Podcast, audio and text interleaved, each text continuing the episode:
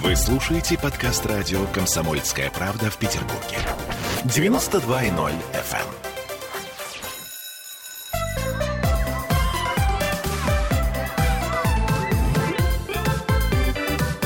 Родительский вопрос.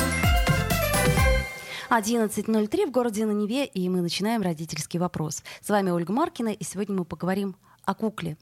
О кукле как о сакральном, о кукле как о просто кукле, и, собственно говоря, ну, обо всем о том, о чем, может быть, вы хотели спросить, но постеснялись. Я напомню, что мы в прямом эфире. Наш телефон 655-5005. Можете звонить нам, можете писать нам в трансляции ВКонтакте. И сегодня у нас в гостях Давид Бурман, известный кукольник, режиссер и президент фестиваля Кук Арт. Вот. А, Привет. Я, я так понимаю, что ты пришел не один, пришел Да, вместе с куклой. Это мой друг. Как его зовут? Шарик, все же просто. А, друга зовут Шарик. ну, в Шарик, принципе, это да. логично, да. А, скажи, пожалуйста, а вот ты в детстве, вот я знаю, такое есть, э, как, как это сказать, четкое совершенно правило. Мальчики в куклы не играют. Правильно. И мой родной младший брат, играя с моей дочкой Анечкой, отбирая у нее кукол, давая в руку машинку, говорит, вот, это настоящее. А это выкинула быстро. Так, понятно. Да, а я в 10 лет только с этим э, по-настоящему соприкоснулся, когда появился мастер, замечательный педагог Лев Йович Луцкер, город Ужгород, прекрасный город, русскоговорящий, живущий питерско-московскими идеями. И появилась театральная студия и волшебный кукольный кружок. Вот с этого момента, с 10 лет, когда ко мне в руки попала Петрушка, нет, попал, он же Иван, э, Петр Иванович Уксусов, вот с этого момента театр кукол вошел в мою жизнь. То есть получается, что вообще в кукол играть вроде как нельзя, а вот в кукол таких вот... А, кстати, в куклы или в кукол, понимаешь? Когда мы играем в куклы, это вроде как такая, ну, история, а вот когда мы играем в кукол, это что-то уже одушевленное, живое. Понимаешь, мы же э, называемся в профессии кукловоды, а по сути мы аниматоры, потому что мы своим физиологическим, духовным, э, буквально техническим вдыхаем в этот персонаж, вот он лежит, вот просто лежит кукла.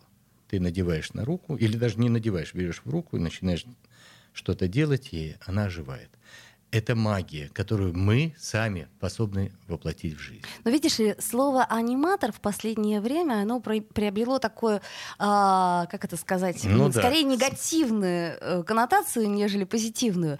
Но я вот помню очень хорошо, когда мне было э, года два с половиной или три, мне мама купила котика на ручку, такого желтого котика, я до сих пор его помню. Я помню, что она со мной в троллейбусе играла все это время. Я говорила, мама, мама, дай мне его в руки, ну, пожалуйста, ну, дай мне его в руки. И э, в результате мама, ну, как сказать, сдалась и отдала мне его. И тут вот эта вот тряпочка, которая повисла у меня в руках, я рыдала на весь автобус. Мама, котик смялся, сломался, умер. И я э, до сих пор, как это ни странно, покупая своему ребенку игрушки, я, ну, в общем-то, с ними играю сама. И скорее покупаю их под свой вкус. Вот. Это наша жизнь внутренняя, потому что мы очень хотим сохранить свое детство. Нам было там комфортно. И актер или режиссер, или в принципе кукольник, оставаясь в этой профессии, все время остается в детстве. И я всегда говорю, главное в детство не впадать. Ну да, тут есть граница, которую хорошо бы соблюдать. Я еще раз напомню, что мы в прямом эфире, что э, вы можете нам писать в трансляции ВКонтакте, а также звонить по телефону. А, вот, нам пишет Мила. А, а я с мальчишками в куклы играла, только у них машинки были. Ну, понятно. Ну, естественно, Логично, да. А можно а, сейчас мой пупсик покатается на твоей машинке? Ну, Например. Или, или а, сейчас твоя кукла с моими солдатиками играет. Как она будет в них играть? Мы ее будем расстреливать. Это веселое развлечение у мальчиков.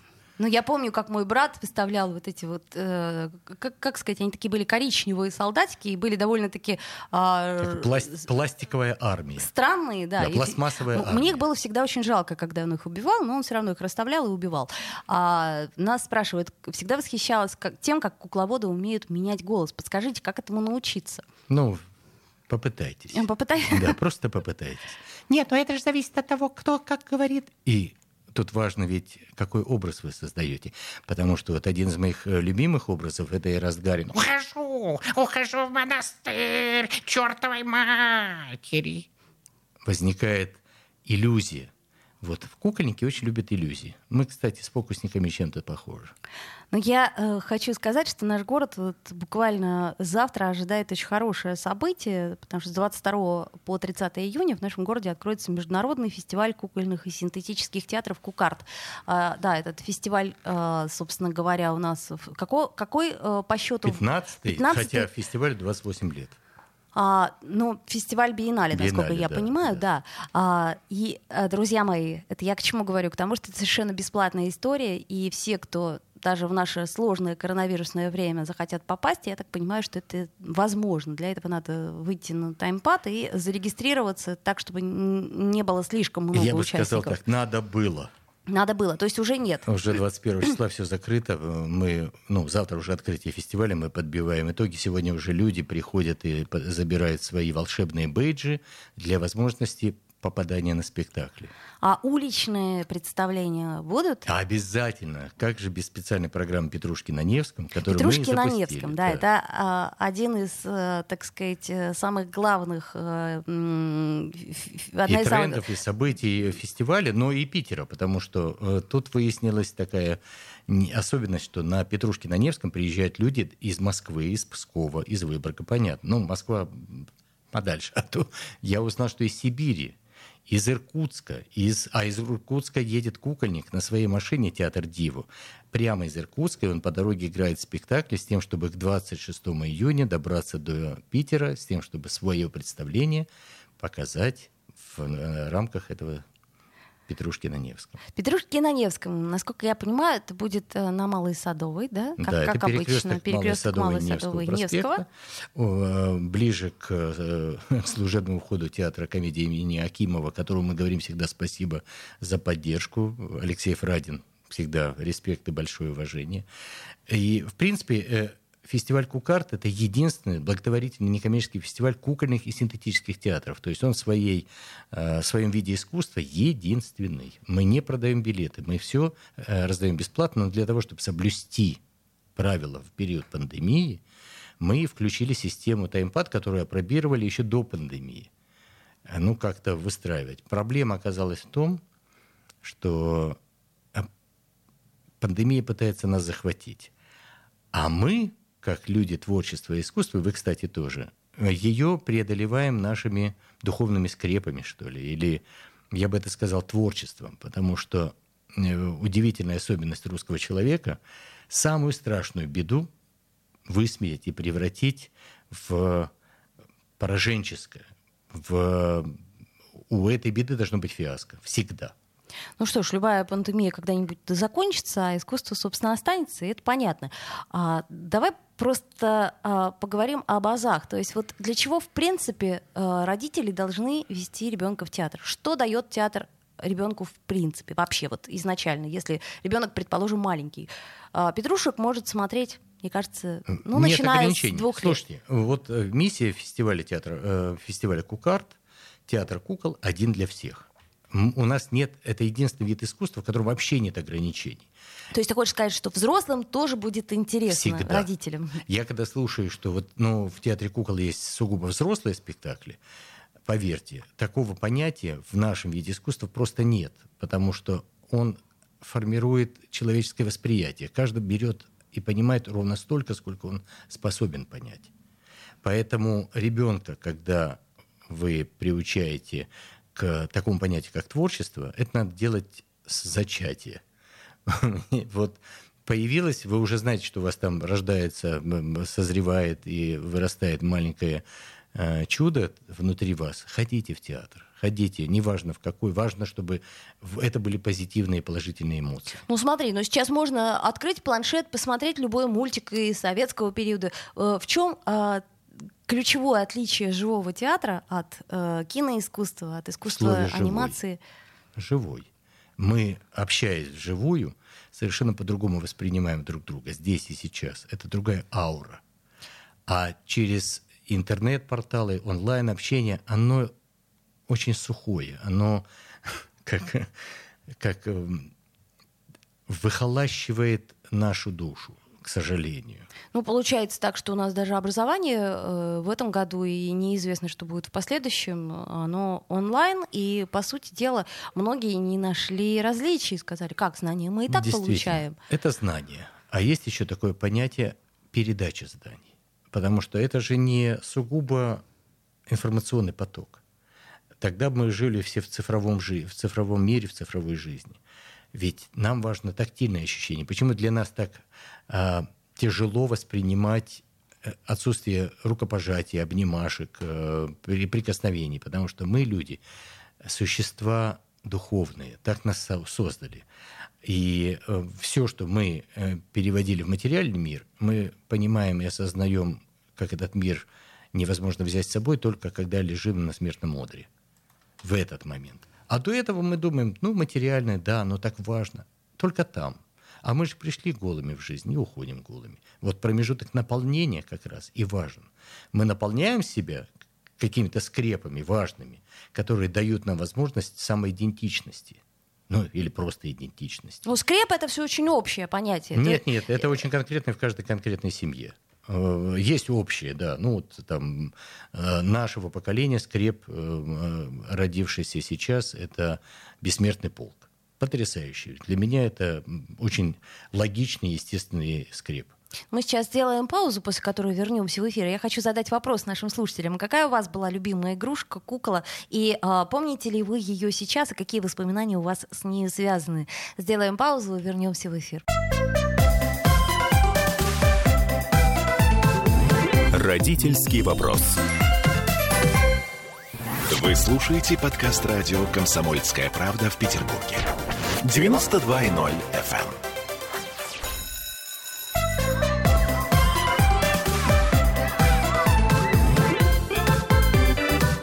Родительский вопрос. 11.16 в Петербурге, в довольно жарком Петербурге сегодня, и мы пытаемся как-то, а, мало того, что вам облегчить эту жару, но еще и вспомнить, как мы в детстве играли в куклы. Почему? Потому что у нас сегодня известный кукольник в гостях, режиссер и президент фестиваля Кукар Давид Бурман. И вот он в- со, со своим шариком э, и- и- играет, э, собственно говоря. А скажи мне, пожалуйста, а этот шарик, он из какого-то спектакля или это просто нет, твоя... нет, это моя а, любимая женщина подарила. а, понятно. То есть это просто твоя любимая игрушка. Да, так удачно получилось. А Вот, кто-то пишет нам, у меня была большая фарфоровая, э, красивая кукла с фарфоровым э, личиком. Так плакала, когда она разбилась. Интересно, мне кажется, что фарфоровые куклы, они были все-таки очень давно. Хотя сейчас все изменилось уже, и Любимая непонятно. сказка «Стойкий оловянный солдатик». Помнишь про балерину? Конечно, конечно. Ну вот. Поэтому э, это же формула э, своего своей защиты. Вот про скрепы мы говорили. Вот, пожалуйста, еще один из скрепов. Когда ты передаешь свое состояние не живому персонажу. Это твой собственный скреп. Ну, подожди, подожди, это же был фильм какой-то э, с, господи, как же он назывался это про с бобром он ходил везде. Да, да, да, да, да. Это где Мел Гибсон играет. Мел Гибсон, да, совершенно И- верно. А у нас был, у нас тоже был какой-то наш фильм. э, Это курс, а, курс, курс, курс Князькова, по-моему, участвовал в этом кино. Один, один плюс один, что только наша версия какая-то. И там та же история, когда человек, кукольник, жил все время рядом со своим персонажем и не, персонажем и не мог э, перейти в э, другую жизнь. Ему важно было существование. Я тебе больше скажу. Один из моих любимых фильмов американских э, таких э, это «Последний бойскаут», где играет э, Брюс Уиллис. И он там с персонажем, там кукла как раз тоже является часть неожиданного, это детектив, казалось бы, и кукла принимает там участие как э, э, отвлечение внимания или наоборот привлечение внимания. То есть кукла нам помогает жить. Она помогает, с одной стороны, передать все добрые, теплые эмоции, с другой стороны, она защищает от каких-то негативных эмоций. Ну, насколько я понимаю, что, в общем-то, при помощи кукол можно воспитать какие-то э, человеческие чувства. То есть э, мы а, в игровой форме проигрываем какие-то социальные ситуации для ребенка, и ребенок э, проще с этим справляется, точнее он их понимает. И потом я наблюдаю за игрой детей и понимаю, что все, что а, они переживают в жизни, они перепроигрывают это потом. Я вот очень долгое время играла а, в школу, потому что у меня были проблемы с математикой. Я их таким образом решала. То есть мои куклы решали а, уравнения по математике. А ты наказывала, если они плохо решали. Нет, ну нормально они решали. Просто для меня это была практика, ну вот в такой игровой форме. Но это социализация. Ты как раз вот одна из форм социализации или включения в социальное общество, в гражданское общество, это как раз кукла и есть. Почему существуют замечательные русские народные сказки. Ну, например, одна из моих любимых о курочке рябе. Что там курочка? Она же коротенькая, да? Абсолютно. Да, жила курочка ряба, значит, э, жили дед и баба, была у них курочка ряба, она снесла яичко непростое золотое, баба бил, дед бил, не разбил. Мышка бежала, хвостом махнула, яичко упала и разбилась. Плачет дед, плачет баба. Курочка говорит, не плачьте, я вам снесу другое яичко, но простое. Ну, там, правда, а, не было «но». вот. Но, а, но. Оно внутри. Но тут, на самом деле, а, смысл этой сказки, он гораздо более глубокий, чем Именно. нам кажется. Именно, потому что это и есть, ребята, материальное никогда не будет ценностью главной. Это важно, но не главное. Главное нечто большее. Главное это умение человеческого ну, сочувствия хотя бы, сопереживания. И а, особенно, когда возникает такой страшный период, потому что мы сейчас, считайте, находимся в войне. Я, кстати, хочу сказать, что вот открытие фестиваля, почему 22 июня? Потому что для нас очень важно, чтобы мы помнили, из-за чего все в нашей жизни пошло кувырком. Из-за войны. А Великая Отечественная война, она тем важна, что мы смогли преодолеть и себя, и победить то, что является античеловеческим, то есть саму войну. Поэтому Россия в этой ситуации вообще удивительная страна. И 22 июня для меня важно тем, что это День памяти и скорби, а 9 мая – это праздник. И я эти два дня никогда не совмещаю, потому что они два разных смысловых события. Я когда слушаю, что, слышу, что мне говорят, надо 9 мая тоже поплакать, да мы плачем, но это другие слезы. Это слезы радости. Ну, да. Это, а я 22 июня мы нач- начинаем спектакль в 4 утра на Малой Садовой в 4 утра для того, чтобы оставить вот этот точный след, это тоже скреп. Это важно, чтобы мы помнили, как люди спали, люди были в безопасности в полной. И вдруг война. И мы хотим, чтобы вот это ощущение не ненавистной, ненавистного, ужасного состояния войны у нас где-то там на подкорке оставалось. Поколение забывает, это нормально, это естественно. Но если мы им не передаем и не передаем этот опыт и эти знания, то это приведет к новой беде. Ну, тут я с тобой, конечно, спорить не буду. А, много зрителей в 4 утра? Ну, обычно 30-50. А учитывая м, все условия ограничений, мы попадаем как раз вот в необходимое количество. Спрашивают нас э, спектакль, который будет интересен и детям, и взрослым, с глубоким сюжетом, ну, что прям вот признанный шедевр. Ромео и Джульетта.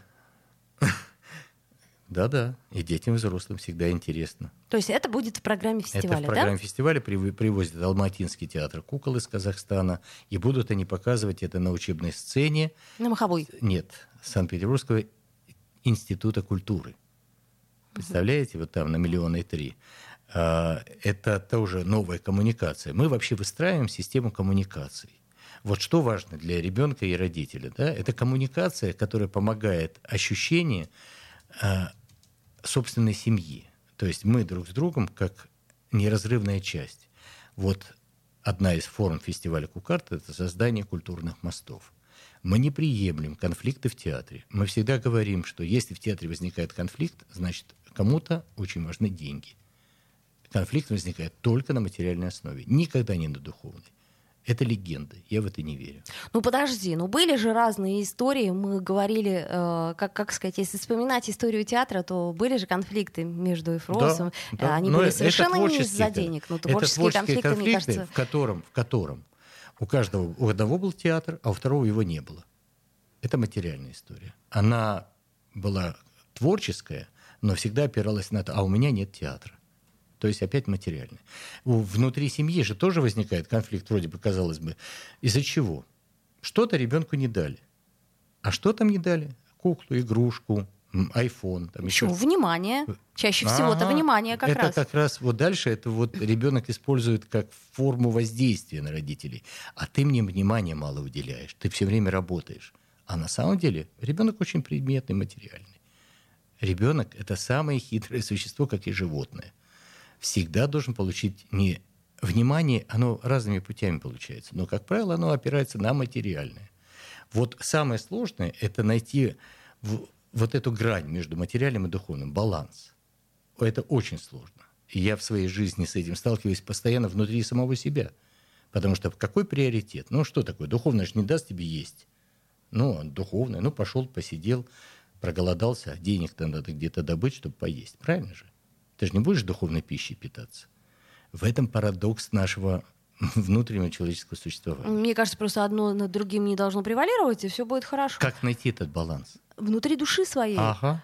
А что касается... А потом ребенок приходит к тебе, например, надел куклу на руку, а ты уже сердитый, у тебя там там не сложилось тот, ребенок подходит, начинает тебе ласкаться, отойди. А он, нет, нет, нет, нет, отойди, нет, нет, нет. Потом ты начинаешь осознавать, что ты сейчас сделал, ну или сделал.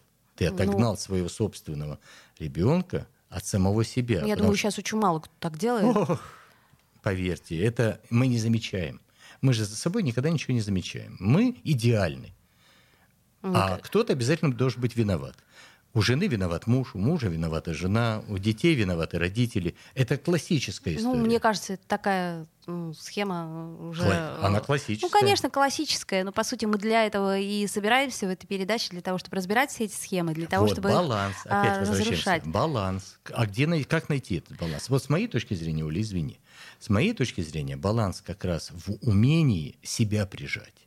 А это очень тяжело. Компромисс, Это естественно. очень тяжело, Ну, потому так что... Смотри, даже когда ребенок э, требует, ты пришел с работы, ребенок требует с тобой поиграть, и ты понимаешь, что ты, в принципе, тебе это неинтересно. И найти в себе вот этот вот самый интерес, присоединиться к его игре, а вникнуть, во-первых, что он хочет. То есть это же не сразу понятно, у него же не такая простая игра, как, вот, Мгм. как, как ты себе это представляешь. Кто-то куда-то пошел, как обычно, игровые терапевты, там топ-топ-топ, что за какое топ-топ-топ? У него же там целая история, и целые, как, как, как сказать, подсознательные какие-то штуки все, мне кажется, очень выпукло вылезают в игре. Да, только при этом тебе надо еще убрать, приготовить, э, одеть, постирать. Понятно, да, что у тебя есть еще Конечно. много технических материальных задач. Вот, собственно, об этом мы и говорим. Для чего мы рожаем детей? Для того, чтобы они нам мешали, тогда лучше их не рожать.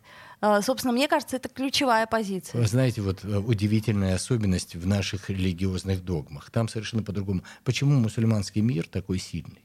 Почему? А у них нет этого вопроса, как у нас. Понимаете, мы все время, люди э, другого вероисповедания, предполагаем, что мы знаем ответ. А они его, о нем не задумываются. Они рожают детей. Ну да, жить э, здесь и сейчас. Хороший вопрос нам задают. Давид, а вам творчество помогает управлять эмоциями? Но ответим мы на этот вопрос сразу после рекламы и новостей. Я напомню, что мы в прямом эфире 655-5005 наш телефон для тех, кто хочет позвонить. Также нам можно писать э, под плеером ВКонтакте. Еще раз повторяю вопрос. А Расскажите о своей игрушке. Какая игрушка была в вашем детстве, ну что называется, сакральной, которую вы помните и по сей день?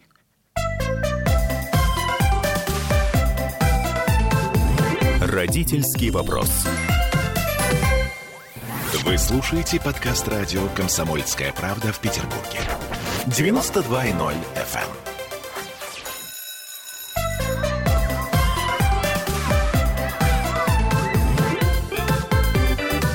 Родительский вопрос. 11.33 в городе на Неве. Мы продолжаем наш разговор. Сегодня мы говорим не просто о куклах, но а также о театральном фестивале, который проходит в нашем городе буквально с завтрашнего дня и по 30 июня. И я так понимаю, что даже не с завтрашнего дня, а с сегодняшней ночи на Малые Садовые мы можем прийти и посмотреть э, спектакль. А, вход на- полежи уже. Вход на все спектакли бесплатный. Да. Надо всего лишь зарегистрироваться через таймпад. э, Вот. А также, если у вас не получится и места все-таки кончились, то приходите на Петрушек на Невском. Точно. Это специально сделано для того, чтобы не было ограничений ни для гостей, ни для жителей нашего любимого города. А, Раньше это, возможно, было а, большому количеству зрителей. Сейчас есть ограничения. Помните о безопасности и соблюдайте золотые правила, чтобы не заболеть. А быть здоровыми, вот так точнее.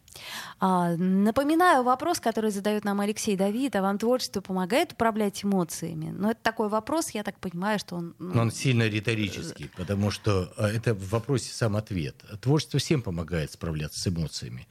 Но когда возникает э, любой конфликт, м, очень тяжело преодолеть самого себя. Характер все-таки жесткий. Мне кажется, что ребенку, любому ребенку, даже если у него нету, э, как это сказать, ярко выраженных способностей к театральному делу, то все равно очень неплохо было бы посещать театральную студию. Вот как э, тебе, как э, педагогу и как э, режиссеру кажется, это необходимость? С моей точки зрения, каждый родитель уже играет с ребенком в свой собственный театр. Так получилось. Но если вспомнить Шекспира, то тут уже и весь мир театр, а люди в нем актеры. Мне кажется, что важно своего ребенка мотивировать к творчеству, потому что креативное восприятие, креативное мышление дает возможность человеку развиваться. У нас была очень интересная история. Поступал молодой человек в театральный институт. Я тогда руководил царско-сельским филиалом. Он сейчас очень известный артист, я не буду его называть. Он, он сразу поймет, когда услышит э, эту историю. И он пришел поступать. Вот мы с тобой говорили по поводу э, педагогов, по поводу того, как э, нынешнее э, молодое поколение преподавателей, я их учителями не могу назвать, они преподаватели, э, ведут свои занятия. И вот сидят великий Гительман, Анна Федоровна Некрылова. И этот молодой человек говорит, ему э, Лев Юрьевич говорит, «М, э, душенька, э, любезный мой, что вы нам о чем расскажете? А вопрос был по, по отечественной литературе. Он говорит, вы знаете, я не люблю отечественную литературу. Сразу хочу сказать, что это 90-е годы. Ну, такой был э, наивный Сложный тренд, период. Сложный период восприятия себя и своей страны. И он говорит, я люблю зарубежную литературу. Хорошо, сказал Лев Юрьевич, потому что я его держу за руку. Мальчик при этом гениальный, пластический и очень креативный, Так. очень творческий. И фантастические этюды показывал. При этом с интеллектом там не все так просто. А с сознанием еще хуже. И вот э, его внутренняя природа, к чему я и веду. И вот он говорит, я вам э, расскажу о произведении Антуана де Сент-Экзюпери, который я читал. Ну, очень хорошо. Так, а подскажите, кто был по профессии Антуан де Сент-Экзюпери? Тот задумался. Ну хорошо, давайте не так. Какое произведение написал Антуан де Сент-Экзюпери? Причем этот мальчик говорит, э, Экзюпери, он сказал Экзюпери с таким французским а французским прононсом, рязан- рязанским акцентом. А он говорит, так без, на, голубом глазу говорит, как что? Старик и море. Чудесно. Да, подожди, это не финал. Это к чему я веду, к креативному восприятию. Да, хорошо. А кто был по профессии еще раз Антуан Экзюпери? Тот смотрит на э, Гительмана, и Гительман вот так вот делает руками, фактически показывая ему самолет. Да-да-да. Да, а этот пересмотрит на него и говорит, каким моряком? Ну, конечно, если старик и море написал, значит, моряком. Логично. А, И, соответственно, а, его внутреннее творческое помогло ему поступить.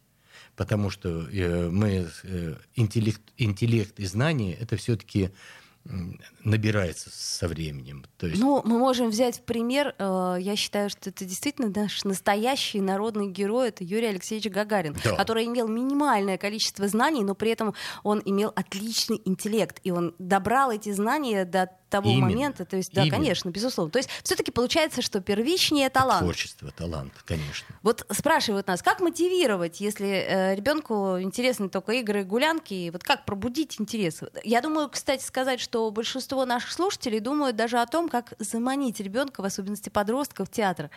Это, это совсем э, сложно до того момента, пока не возникает э, совершенно другое, другое. Это, наверное, воспитывается. Слушайте, Александр Васильевич Суворов э, под ружьем водил детей учиться.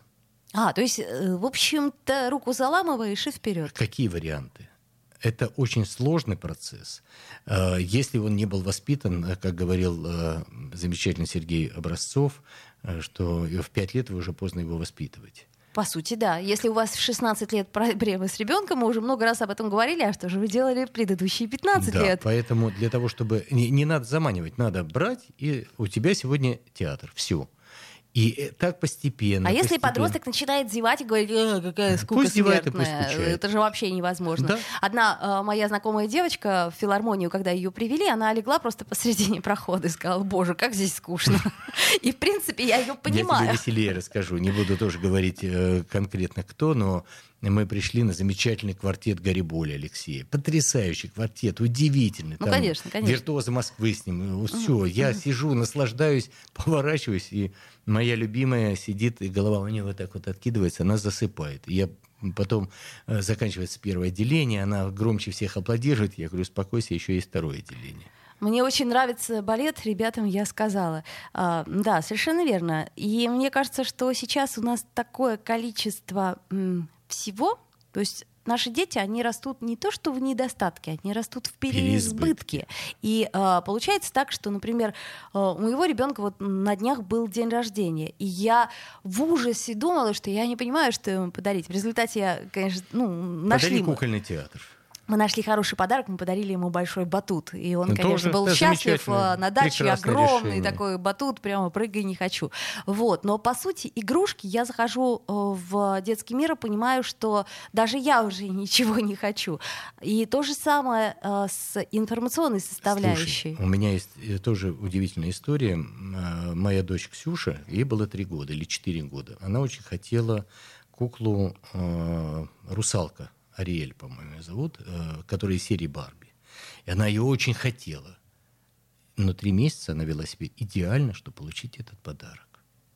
Это я себе на все горла всяких песен наступил, чтобы удержаться. и- раньше ей его не не подарить. купить раньше Да. времени, чтобы не обрадовалась. Ценность этого подарка была очень высокая. Она к другим ни- никак. Кто да и дарили круче подарки. Ну нет, просто вот есть А э, это была желание, прямо да, ценность. есть мечта. Это была мечта, которая постепенно... У меня, например, мечта поехать в Лондон, и эта мечта, вот она длится уже очень долго. Одна мечта оказаться в Питере осуществилась 35 лет назад. И э, я, я люблю эту мечту, и она живет вместе со мной. А так вот есть мечта в Лондон. Я собираю лондонские всякие картиночки, там что-то. И мечта. И пока ни разу не поехал в Лондон, имея миллион раз возможностей. Потому что я хочу, чтобы мечта была перспективой. Ну вот это вот хорошая история, кстати сказать, э, таким образом немножко провоцировать ребенка на то, чтобы у него тоже были какие-то желания и мечты.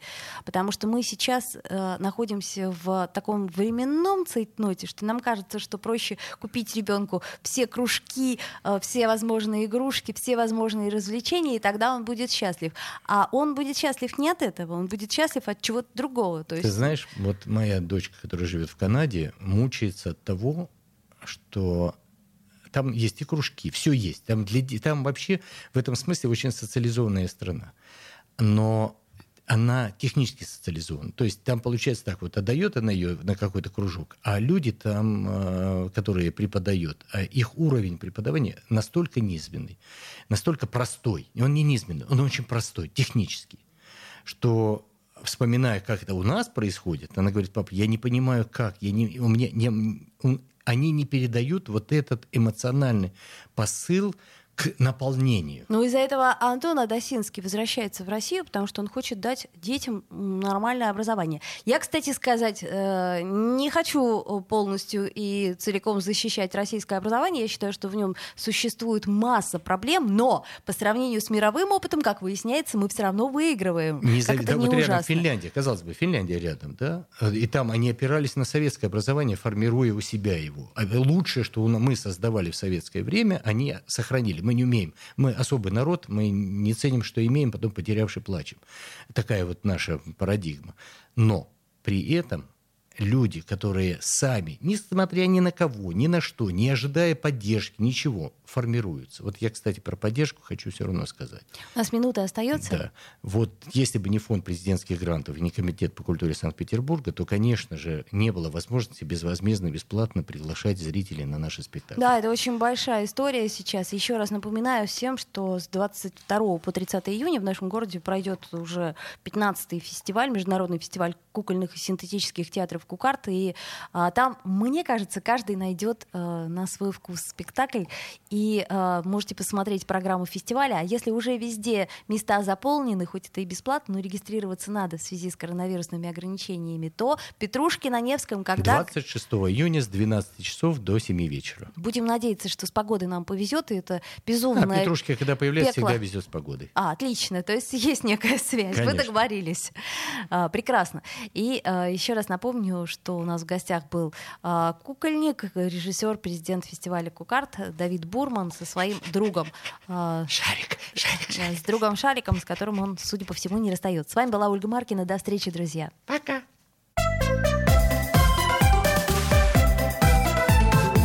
Родительский вопрос.